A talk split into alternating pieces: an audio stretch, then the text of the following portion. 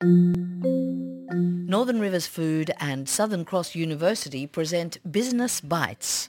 This podcast series discusses, evaluates and explores all the factors that contribute to making a successful business.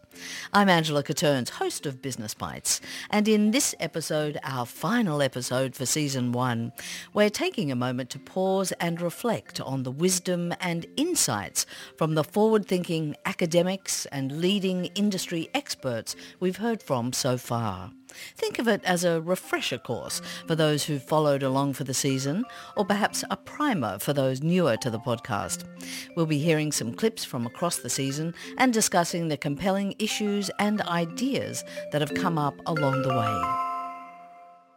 Joining me for the discussion is a familiar voice, Associate Professor David Noble. David is a lecturer and researcher with Southern Cross University, who we spoke with in the Business Health Checks episode. Hello and welcome again, David. Thanks, Angela. Nice to be back. And also joining us today is a new guest, Georgina Inwood. She's Vice Chair of Northern Rivers Food and a business advisor and farmer here in the region. But Georgina, you are no stranger to Business Bites because you've been working with me behind the scenes, beavering away throughout the season. Hello, welcome. Oh, thanks, Angela. It's really nice to be here again and nice to actually get a chance to uh, share a few thoughts rather than furiously buttoning my mouth up the entire time. So, do you want to tell us a little bit about um, uh, your role and what and you know what the idea behind Business Bites? Yeah, is? yeah. Look, absolutely. It's been a, a big project for Northern Rivers Food to embark on, and we were really pleased at the opportunity to do this with Southern Cross University. Um, it was one of those things that came about because we were both looking for ways to help businesses in the region, and that's very much what it's been about. Talking about ways that businesses can be more resilient, and I know that we don't like to use that word, and I'm going to try and avoid using pivot or resilient the, the whole time that we're talking today. But for us, it was obviously focused on food and beverage businesses in the region, but really I think a lot of the insights that came up across the season are relevant to businesses of any type. Um, and that was really what we were hoping to do. It doesn't matter what size business you are, what, um, what age, what level of maturity, um, but there's topics that are relevant to all of those businesses. And for us to be able to tap into the experience of Southern Cross's experts, as well as the, the wisdom of our business members, uh, and share that in a, in a podcast series or in a format that was really um, bite-sized chunks for anyone to listen to was really powerful.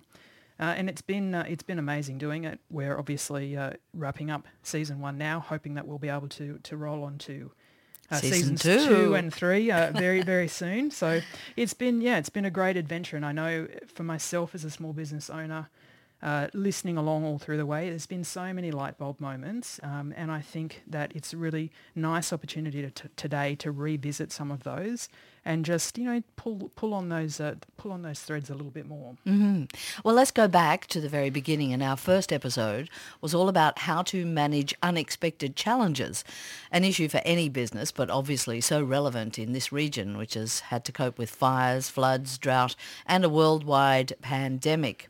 David, one of your specialties is risk management. So uh, this is a topic right in your wheelhouse.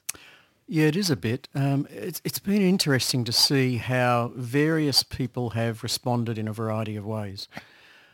I think as I've looked at the businesses around town, and particularly I'm talking Lismore, it seems to me there's sort of three responses that have happened. Um, some businesses have looked at the situation, gone, right, we, we're going to get in there, we're going to clean the place out, we're going to get back up and running as soon as we can.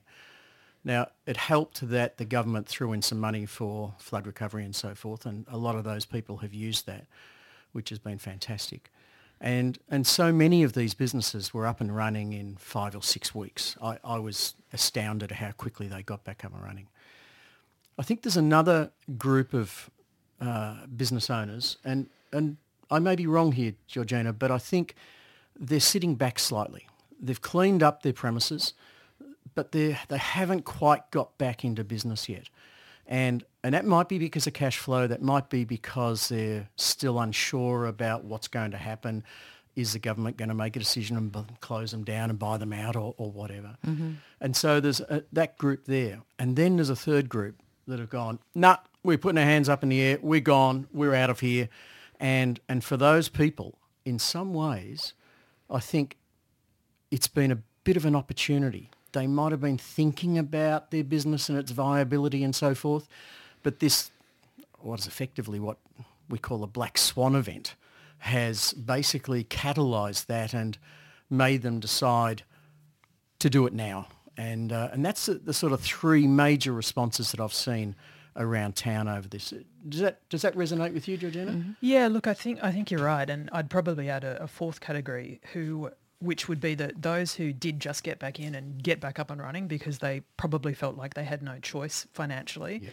And what I'm starting to hear a little of now is that those businesses now, you know, what are we nine months post flood, two years post COVID, now is when they're starting to actually think through the future and, and what their business model or, or op- method of op- operation might be in the future. And I know there's a few, um, particularly producers that I, I know of who are now starting to make changes, and it's only because they're starting to come up for air a little bit now. It's Yeah. taken it's taken that long. Yeah. David, uh, I, I'm imagining that there are fundamentals um, that are important so that a business owner is in the best position to manage unexpected challenges like the flood. Absolutely, and, and you know what? Uh, cash is one of those key key factors, and and businesses that were barely scraping by didn't have the backing, if you like, the financial backing to be able to continue on. I think there's a lot of people in that situation. But at the same time, if we take a step back, most risk matrix matrices um, work on two axes. One is likelihood of an event and one is consequences. And of course, it doesn't matter whether an, an event is likely or not. If the consequence is catastrophic, then, you know, to put it in ambul- ambulance officers' terms, um, it's incompatible with life uh, as a business and, uh, and so forth. So I- I think if we look at it along those lines, what we've seen happen in the past 12 months this year, I mean, following on from COVID, has been this amazing situation that no one could have prepared it for. We look at the science behind and the engineering that we've all been basing all of our decisions upon, and that's just been thrown out the window. And so we'd like to be able to say we can prepare for every eventuality. The reality is that we can't. And so it's about what, when we can't do that, it, it actually comes back to personal resilience as much as anything else. You know, our businesses can keep on going sometimes and our businesses can limp along, but do we have the internal resilience to be able to continue that? So to answer your question, I think the two factors are financial situation mm-hmm. and personal resilience for any business, small business owner. Mm-hmm.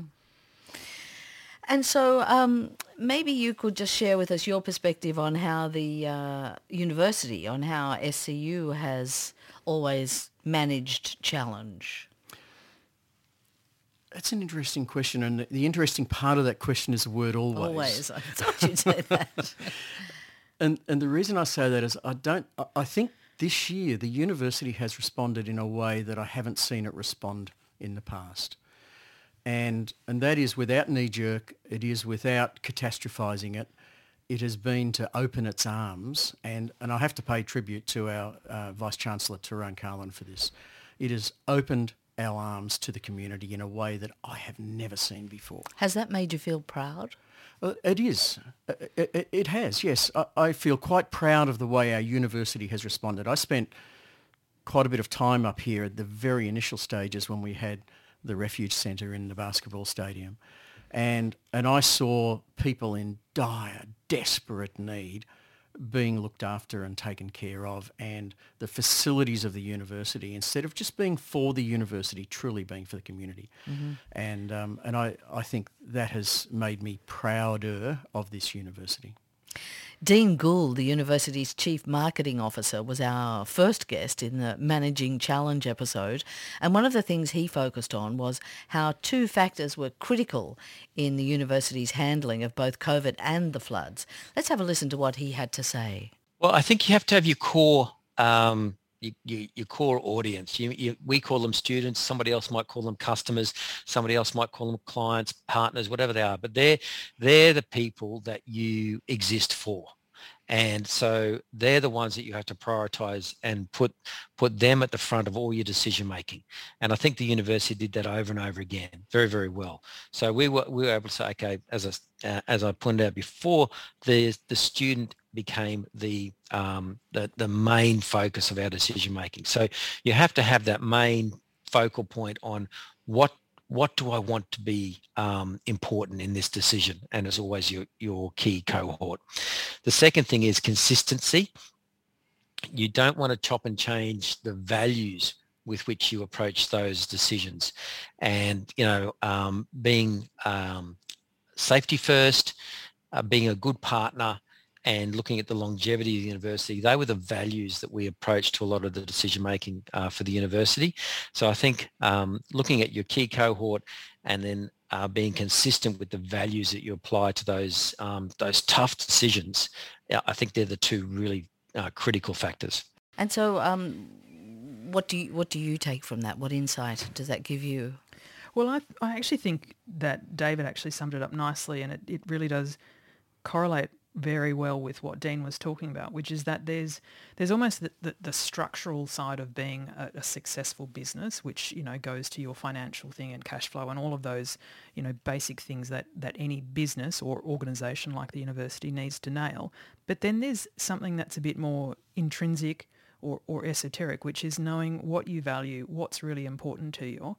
And that's the thing that actually drives you in a moment of crisis where there's possibly not time to stop and plan and, and think things through, but it's actually what enables you to be a- adaptive uh, and to respond to a situation uh, quickly and, and effectively. And that's really clear through listening to a lot of the, the different things that Dean talked about and also Ben Roach, who we had in one of the later episodes, that the values of the university really did drive how they responded to the floods.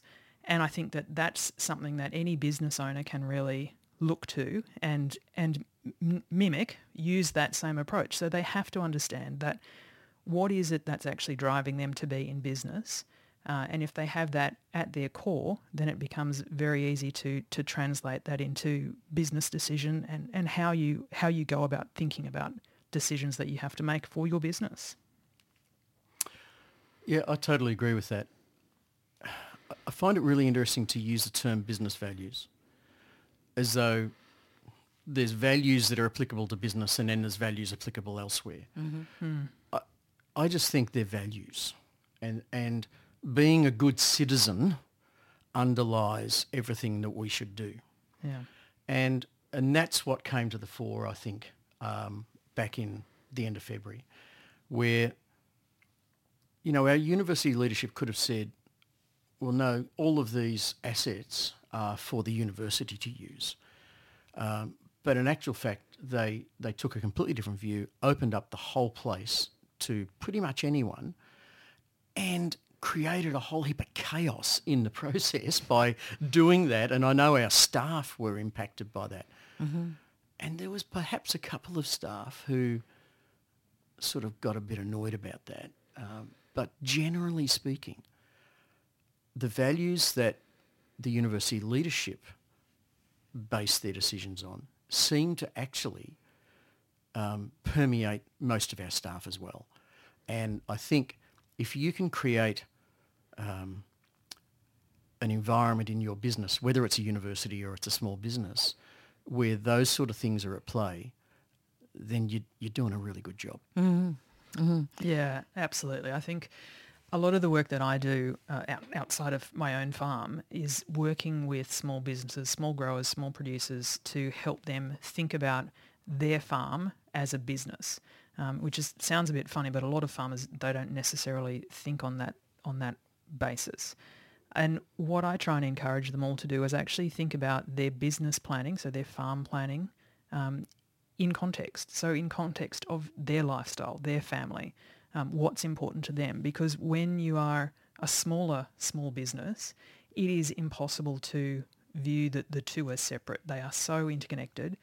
And I think everyone's personal resilience, and yeah, I've, I've, still got to come up with a different word for that, has been so um, worn away over the last two or three years that um, yeah, it's a it's a really difficult thing, but I think it's really important. So David, I think you're right. You can't necessarily um, treat business value as a separate thing to personal value because particularly for a small business they are in fact one and the same. Mm-hmm. Correct. One of the things that struck me in that episode and others too was how many of the businesses we heard from that had very thorough planning and documentation. Let's hear from Katrina Patton from Piewackets about their flood planning. We were incredibly well prepared, if possible. We had a very thorough flood plan, and being in North Lismore, we knew we would flood one day. Um, so we had an extensive flood plan to evacuate. Um, we started many days early. In fact, we we started months earlier in that often we would get deliveries to Jenna's house instead of to our kitchen, knowing that it would be too heavy to move later. So it kind of informed the entire design of our of our business. We had our cool room three blocks away from our kitchen, which was a nightmare logistically, but we did that because we were like, we can't build a cool room here because it's a flood prone area. So it was the flood plan was like embedded in our business all the way along. So, so they had a specific plan embedded in their much broader business plan, didn't they? They knew what they had to do or wanted to do in advance. They didn't just uh, have to suddenly face an emergency and fly by the seat of their pants. I guess um, that sort of preparedness would be common to both, you know, small businesses and major institutions. Absolutely, and the university has always been, or as long as I can remember, um, a refuge centre and a, a, a, place where people could escape to to be in safety. Um, so we've had our plans around that, of course, um, but I, I, totally get uh, what um, Katrina Katrina was saying. Sorry. Uh, about um, being prepared and, and planning it ahead of time and so forth. My stepson had one of the biggest cafes in town and we had the flood plan and we knew exactly what to do. You pull the doors off and you raise up the pictures and you do all of that sort of thing. And in 2017, it worked perfectly. In 2022, it was almost as though we hadn't done anything. Mm. So, um, so those plans are really important. But as I get back, I get back to what I said a little earlier today, and that is that sometimes these black swan events come out of the out of the woodwork, and um, and no matter what planning we do, they're going to completely override us, and and then it comes down to, as human beings, how do we how do we react to those situations? David, I've got to ask, what is a black swan event? So black swan event, uh, it's it's in the it's in the literature and it's been around for about twenty or thirty years now, and I can't remember the, the original author who talked about it. But it's this idea that there's something comes out of the woodwork, either good or bad, which is so fundamentally game changing that you could never have never have imagined it happening. And um, and certainly I was going to say the pandemic was one of those, and yet it wasn't because we knew that there's going to be a pandemic one day. We just didn't know when. But this idea that something is so profound, it, it fundamentally changes how we actually operate and, and think, and it changes the paradigm in which we work. Yeah, I, th- I think my observation would be that the the black swan concept is an interesting one. I'm going to take that and I'm going to use that in, in lots of uh, conversations now. But it was it was interesting watching through the pandemic in particular that there were there were businesses who looked at it and were completely confronted and, and really fearful of it. But then there were other businesses that seemed to be able to adapt and mm. actually used that as a um, an opportunity to go in a different direction and actually come out stronger at the other end. And it's been interesting looking at a regional level here that there were some businesses that I would have expected would be fine um, and they would come through a pandemic okay. And then there were other businesses that I would have expected who wouldn't cope, um, but actually did manage to come through. And I think it says something about the robustness of their um, th- their planning and their thinking in the first place, but it also says a lot about their ability to look at an event like that and see it from all kinds of different perspectives. So not just as something that is confronting and challenging and difficult, but also as something that offers opportunity because mm. in any situation, you know, and obviously Northern Rivers Food is about food and beverage, regardless of a pandemic, people need to eat. And Correct. it was it was an interesting process and I'm sure there'll be much written about it in, in years to come as to how businesses, food businesses in particular, did respond to that. That would be a lovely, interesting little research project. if only I knew an institution that was That's interested right. in research. Just might have to get onto that. Yeah. We had two episodes in the season that were focused on numbers, the business health checks episode and the business finances episode. David, you featured in one of these and you really summed it up when you said numbers don't lie. Well, they don't. Uh, they're fundamental to any business and whether it's small or large. I, I want to pick up on something you said a moment ago about small farmers and that sort of thing mm. and how they see themselves. Mm.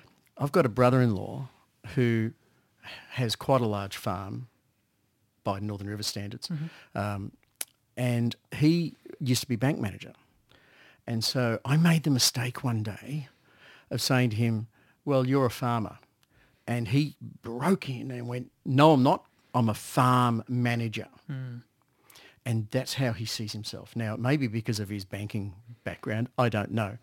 But for him, it's all about the numbers and he's looking at yield, he's looking at futures, he's looking at the the, the exchanges, the, the cattle mm-hmm. exchanges and all that sort of thing, constantly looking at those things. And so even in a small business like that, which is, you know, a very small SME by mm. all accounts, and it's a micro business effectively, he's looking at the numbers constantly. It's no different to the university. I know that, you know, our financial people and and our it's interesting that we have a, a, VC who is both an accountant and a lawyer. And, um, and so he has this forensic way of looking at the numbers. And so it really doesn't matter whether you're a tiny little business, a micro business, or a large business like the university is. Yeah, I think you're right. Um, I do have one question for you though. Is your brother-in-law a member of Northern Rivers Food? Because if not, we need to make that happen. Okay, we'll, we'll take that up later. I, I, can I take that on notice? you certainly can. I think you're right, and it's it's it's interesting. Uh, like uh, part of my business, I obviously work with, um, and I focus on small scale producers and growers, um, and some of them, like they're they're just the most extraordinary characters. But it's often surprising. Like some of them you'll chat to and be, and I, I made the mistake once of asking one of them who was a produce grower um, how he tracked his crops. So how he was knowing when to plant, when you know when he was going to have something to harvest. And I said, "So do you do you use Excel or what do you what do you do?" And he just laughed at me. And it, he, I mean, the quality of his, his produce is extraordinary. He has forgotten more about vegetables than I will ever know, and he does it all in his head. Mm. Mm. And I just think about how, I mean, I, and how much more successful or perhaps easier his life could be if he was able to use some um, slightly more um, documented or sophisticated processes to actually understand financials, cropping, all of those kind of things, which is not to say that every business needs to try and strive to be massive and, you know, a multi-million dollar entity because you do want to, and I want everybody to, to balance that with their own well-being and, and lifestyle and family choices. But I think to to your point, David, the numbers, you're right, they don't lie. They tell a story. And if you don't actually track them and monitor them, then it's very difficult to understand what that story is. So tell us, uh, you know, what, what, what are the insights that, you know, that you can, um, that you can gain from analysing the numbers? Well, I think probably David is, is better placed to answer that. Um, I mean, I, as a small business owner myself, I know that maths is not my strong suit. Uh, so I, I choose to work very closely with an accountant um, who helps me to understand that. Um, so rather than trying to do it all myself, um, I actually do use external support for that. And I know that that was something that Jennifer Harrison, who was one of the other guests on that episode, she talked about that as well. But there's some some core things that I know I need to be able to understand. Um, and you know that's that's something that any business owner should should really know. And it's you know it's cash flow, it's profit and loss, it's some of those basics. Um, but I know that that can be uh, daunting for some people.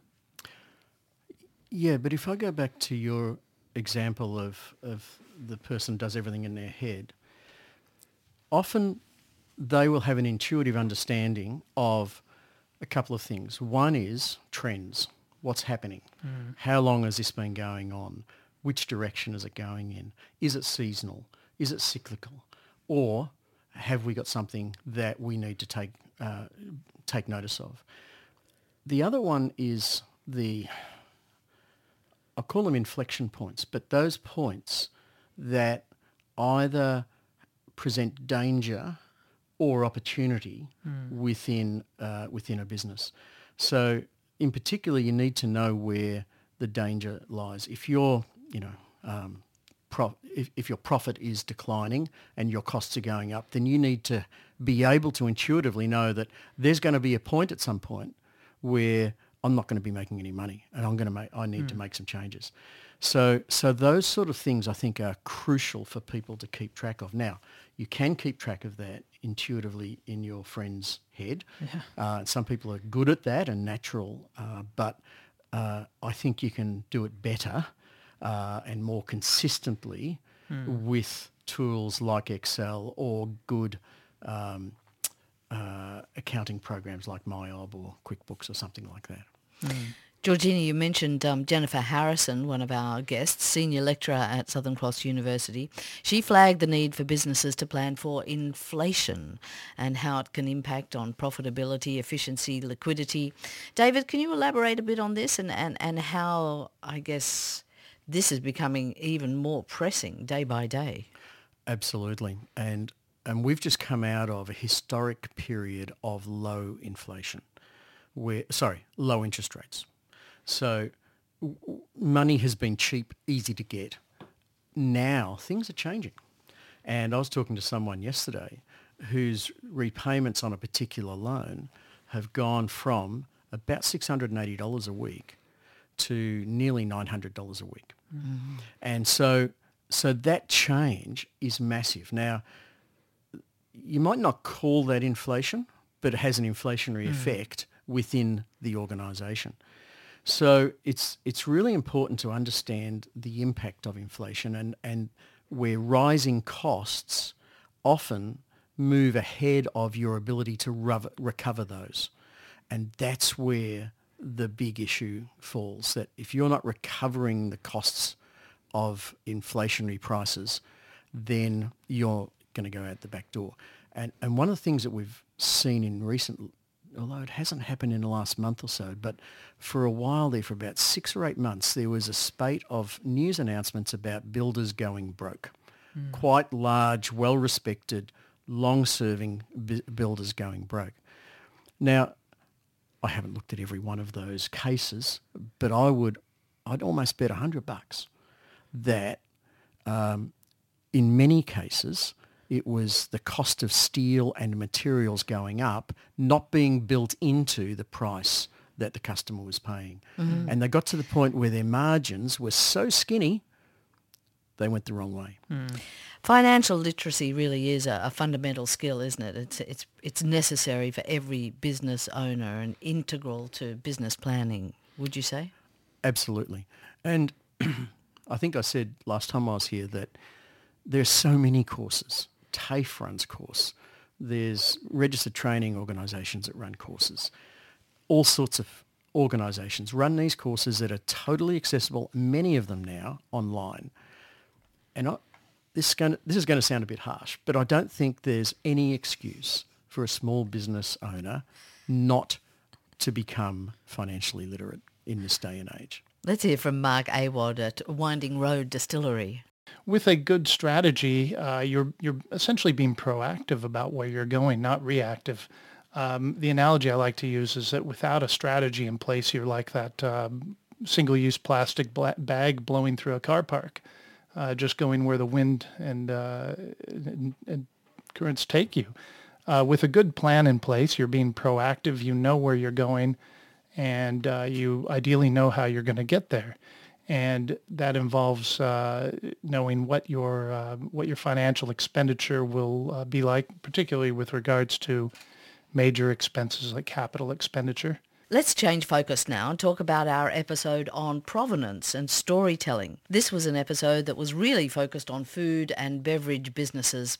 Let's have a listen to one of the key moments from that episode. This is Professor Adele Wessel, a food historian at Southern Cross University. I think I think it's important for people to be able to tell the story of their farms. So places that um, feature the the actual farm itself, the animals. People are interested in animal welfare and the care of the animals too. Um, I think is really valuable and something that people will often ask about. Um, they also want to know what to do um, with the food as well. So if you're a goat farmer, for example, people want to know, um, you know, how to use it beyond making a curry. Mm-hmm. Um, so finding those things out from producers is really important. I remember Nimbin Valley Dairy told me that it used to be quite challenging when you were dealing with consumers. They would just think about cheese in terms of platters. so it was just something that you kind of laid out on a tray. But actually talking to people, they, they started producing some kind of cooking videos as well. So talking to people about how to use cheese beyond beyond a cold Putting platter. it on a platter, yeah. yeah. So you can really appreciate it. I think that's it's interesting that that whole idea of connecting with your customers about the ingredients um, is actually something that came up in, in quite a few of the episodes. And I think Adele summed it up really nicely there. Um, and it's something that we talk about a lot at Northern Rivers Food is talking about provenance. So it's kind of that, that magical culmination of ingredients, of process, of location, of, of people um, that really become integral to, to the, the nature of something. Um, and we want people to tell that story. We want people to be talking about the provenance of Northern Rivers food, not only because it's a great story, but also for individual businesses, it helps to be able to build trust in your product. Uh, and the more you can connect with people about things like, well, okay, this is how the cheese was made, and this is some cool and interesting and different ways that you can use it, um, that, that's a really powerful process. Mm. I think especially in the food and beverage industry, you sort of do need to educate people about your product, don't you? Absolutely. And I think it's easier to talk about a story than just another product. And I think that's where the difference comes in, where it's not just another piece of cheese. Mm. It's actually a piece of cheese with a story behind it, with a, a whole region behind it. Um, I was talking to someone the other day who talked about having a, a, a Scotch whiskey that where they had brought uh, water from the Antarctic or ice from the Antarctic, melted it and made the Scotch whiskey out of that. Now that's a Tasmanian thing, but you, you can imagine there's a real story about that. There's something special about that. Mm. And if we can find those points of difference in our products, I think it actually helps us to sell the whole package. Yeah, it does. And, and sell is the actual pertinent word there because for, for me, storytelling is multifaceted.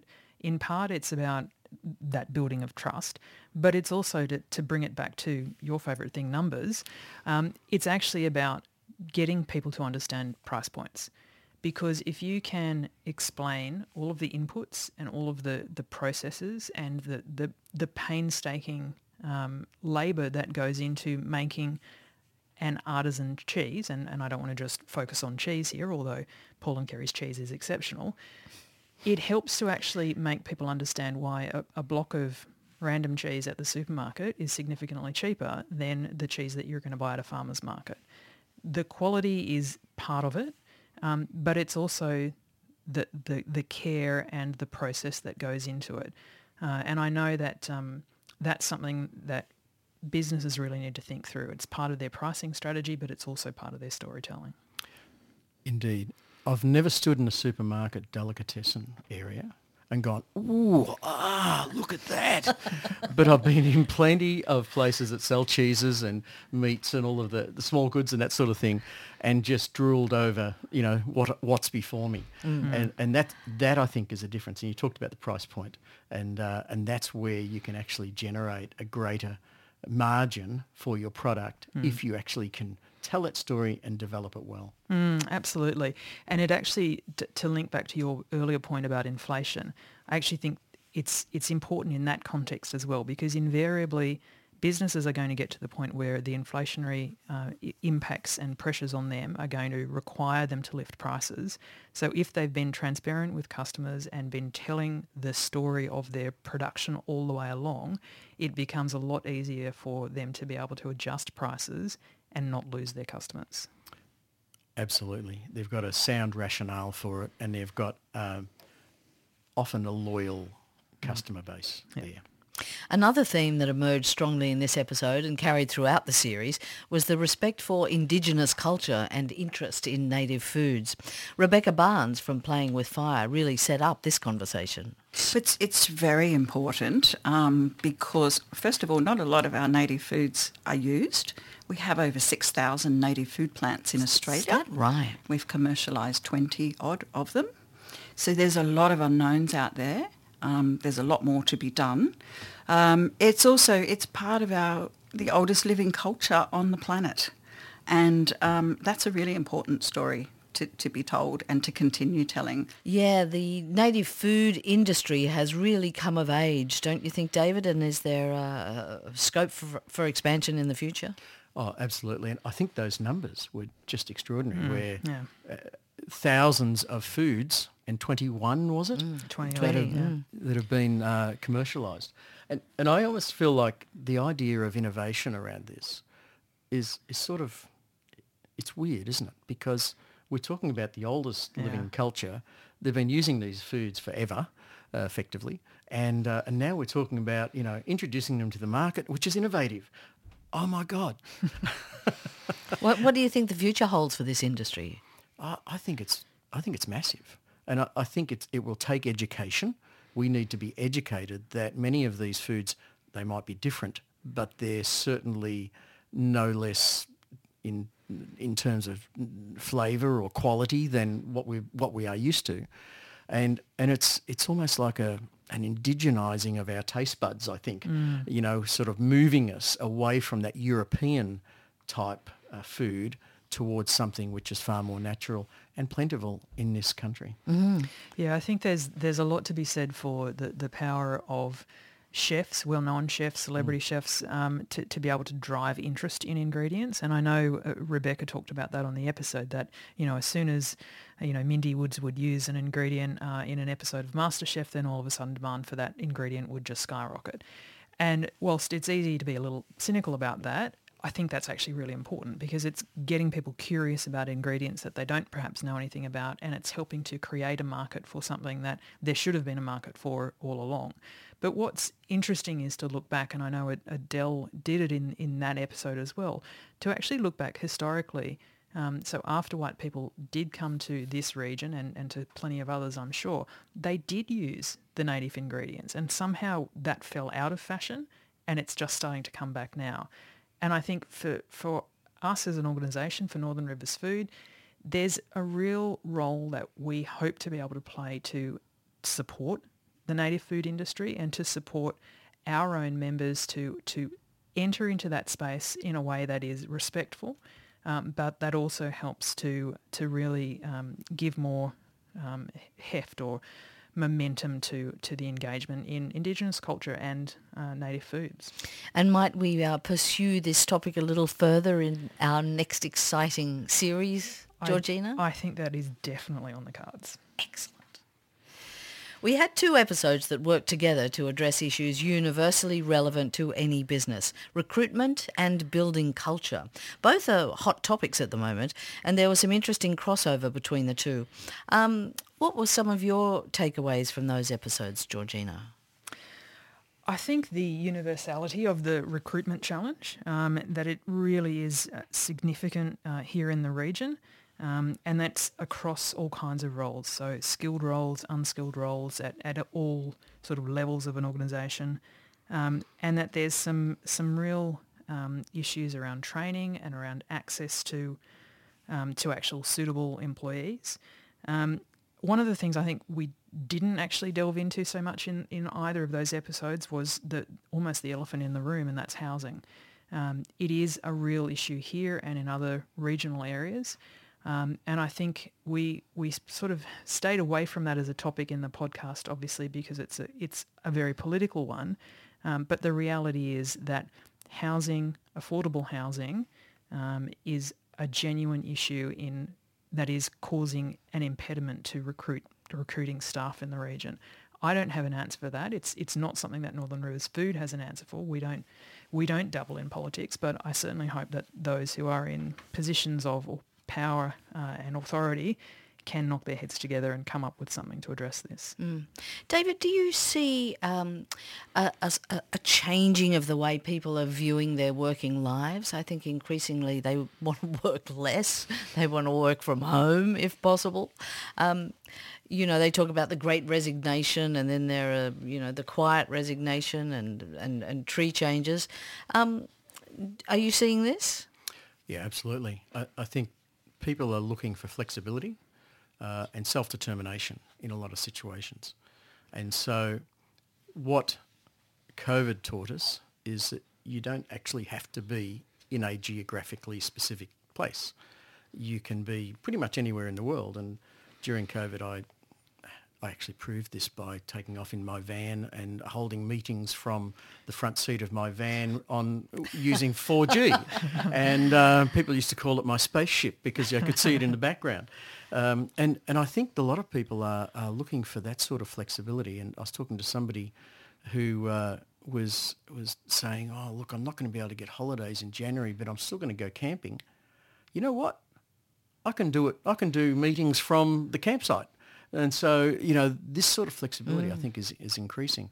And so there's, you might have thought that that sort of attitude would have been amongst our younger people coming into the workforce. But old farts like me, I think, you know, suffer from the same thing, that we, we want that sort of, um, that flexibility. Yes, well, having had a taste of it, I think um, p- people want it to continue. I agree. Absolutely. Mm. So that's going to be important in the, in the recruitment story. Mm. Um, but the housing issue, uh, I think, is is a real issue for our region and for most country regions. I was I was watching a show the other day where there was a farm that had um, a beef farm and they had built their own abattoir, but they had also built about mm. 30 uh, houses or, or dongas, if you like, for, yeah. for mm. their staff.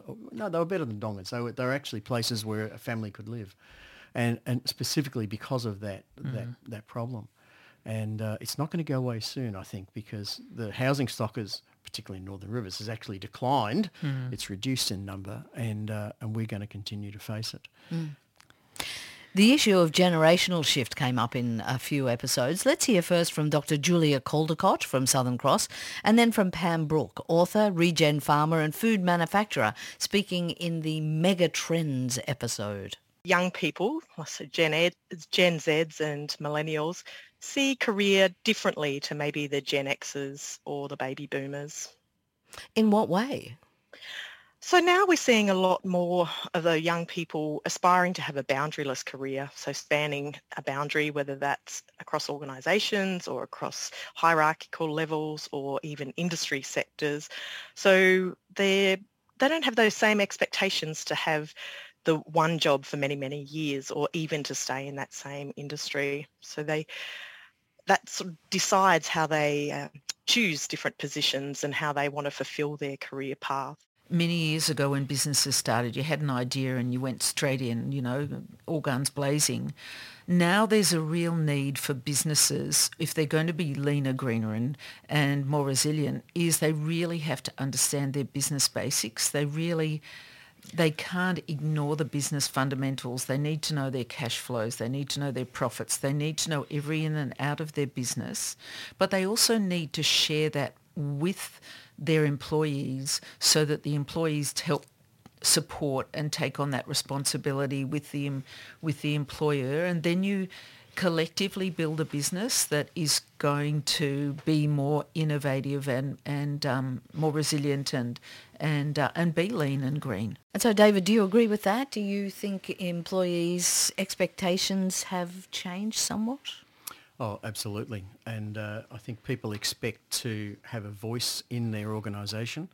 Um, perhaps not at the lower levels of the organisation, but certainly anyone in any sort of supervis- supervisory or managerial role, I think would expect to uh, to know what's going on, shall we say. Um, my daughter has just joined a company in Melbourne, and um, it's a it's a B Corp, and there's a new. Mm. You've heard of them, mm-hmm. Georgina. Mm-hmm, There's a whole new movement out there of B Corps, and these are uh, organisations that are run on a very different model, and that is total transparency. And so all the organisation knows how much everybody's getting paid. Oh, wow. They know what the profits are. They know what the costs are. They know what the situation is.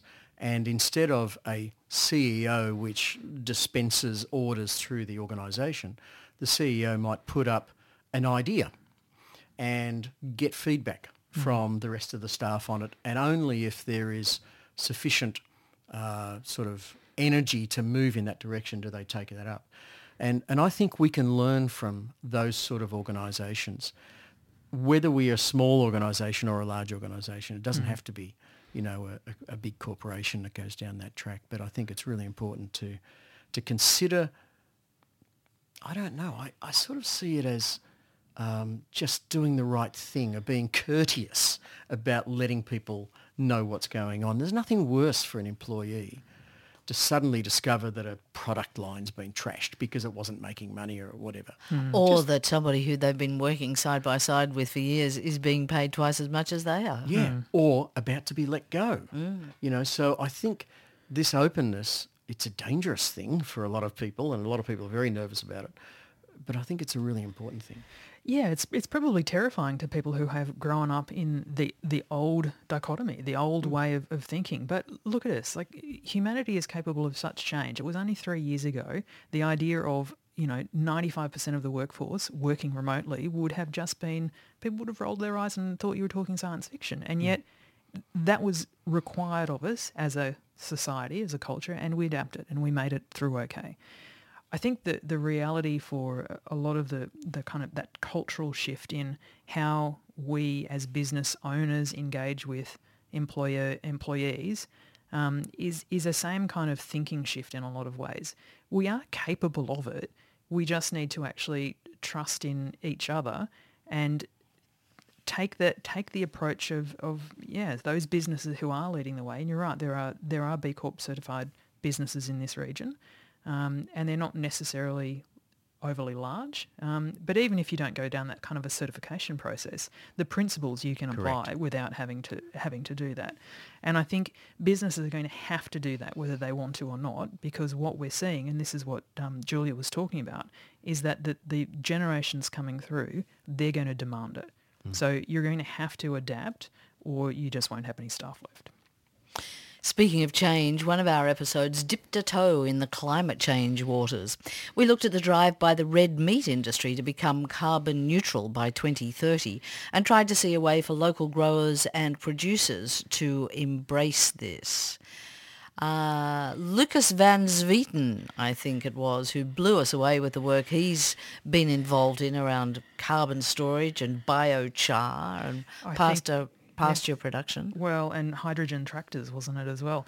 He was extraordinary, and actually, um, I, am glad you, you, you spoke about him particularly because I think that was one of the themes that I saw across the the whole episode. And, and David, you can um, blush on behalf of the organisation here, but I think what blew me away was the the depth of talent and just extraordinary people that there are in Southern Cross University. Um, the things that this university is involved in, um, in various research um, or collaborations or partnerships is quite extraordinary. And the likes of Lukas, who um, was such a, took such a deep dive into biochar and, and all of the things around that, that I don't pretend to, uh, to necessarily understand, but he was he was so deep into it, and it's so relevant to members of Northern Rivers Food because anybody who has to grow any kind of food, whether that's uh, you know livestock or or otherwise, it all comes down to what's in the soil. And so for, for us as an organisation to be able to tap into the likes of of Lukas and, and the other things that the university is involved in, it's quite extraordinary. It's a real a real uh, resource for this region. Yeah. Uh, one of the things I really like about what the university is doing is that they're working at both a coursework level and a research level.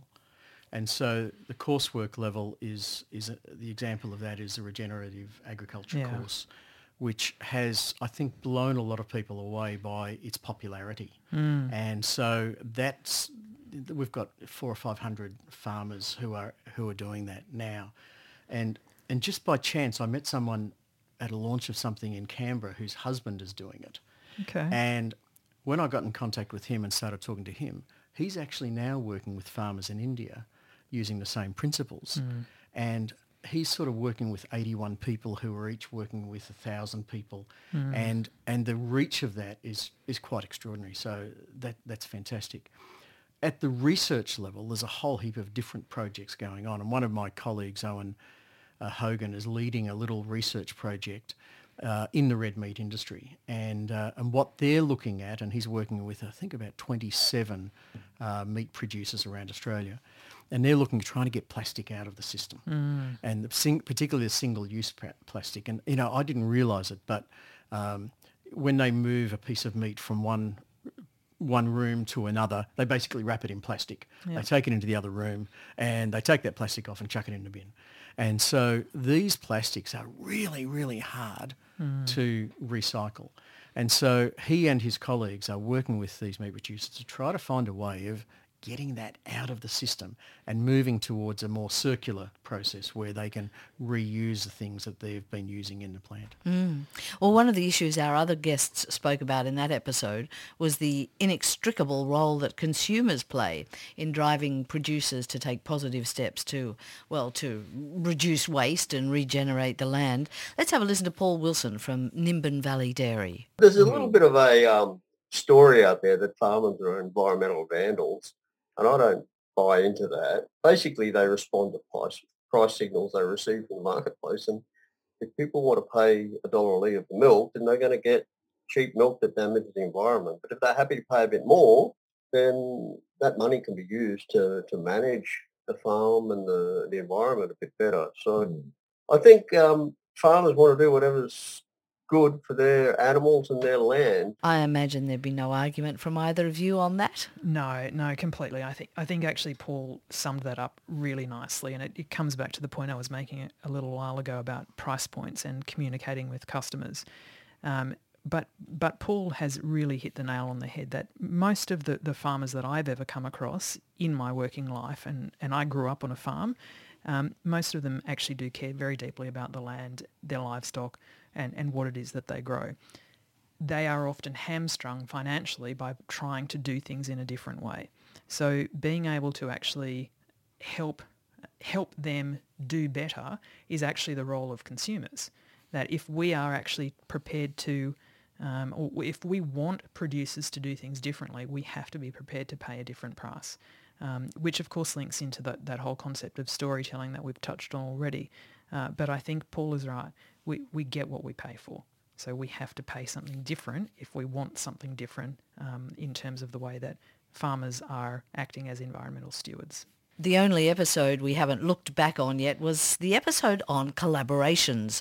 The idea of this one was to help businesses think about how they can work with partners or do more or work more effectively with someone else.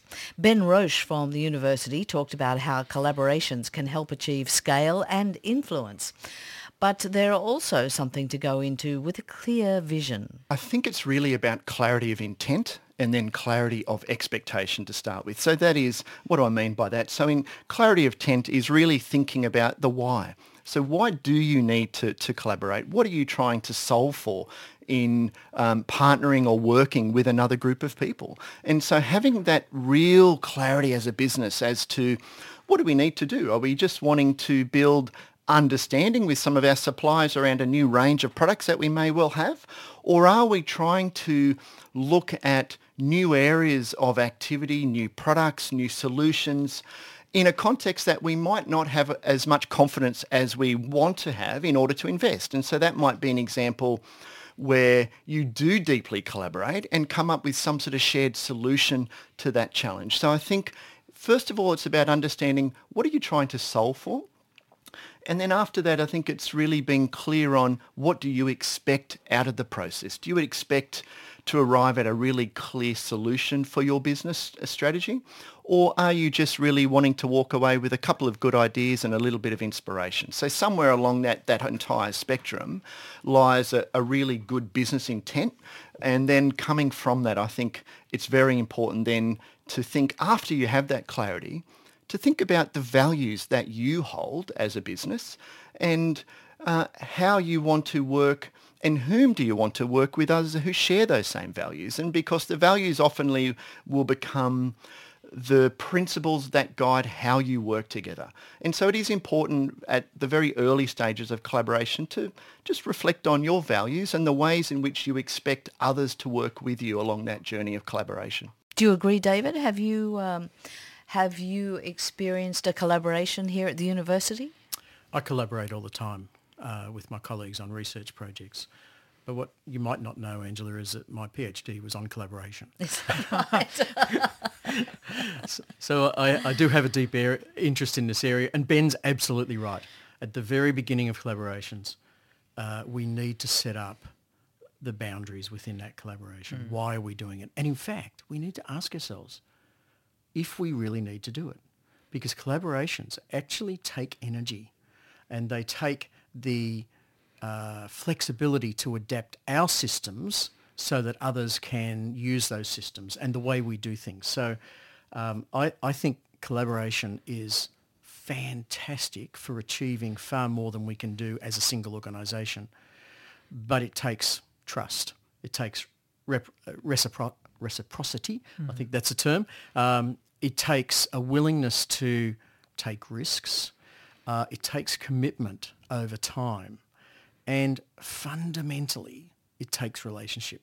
You cannot collaborate with people you hate mm. um, or people you completely distrust.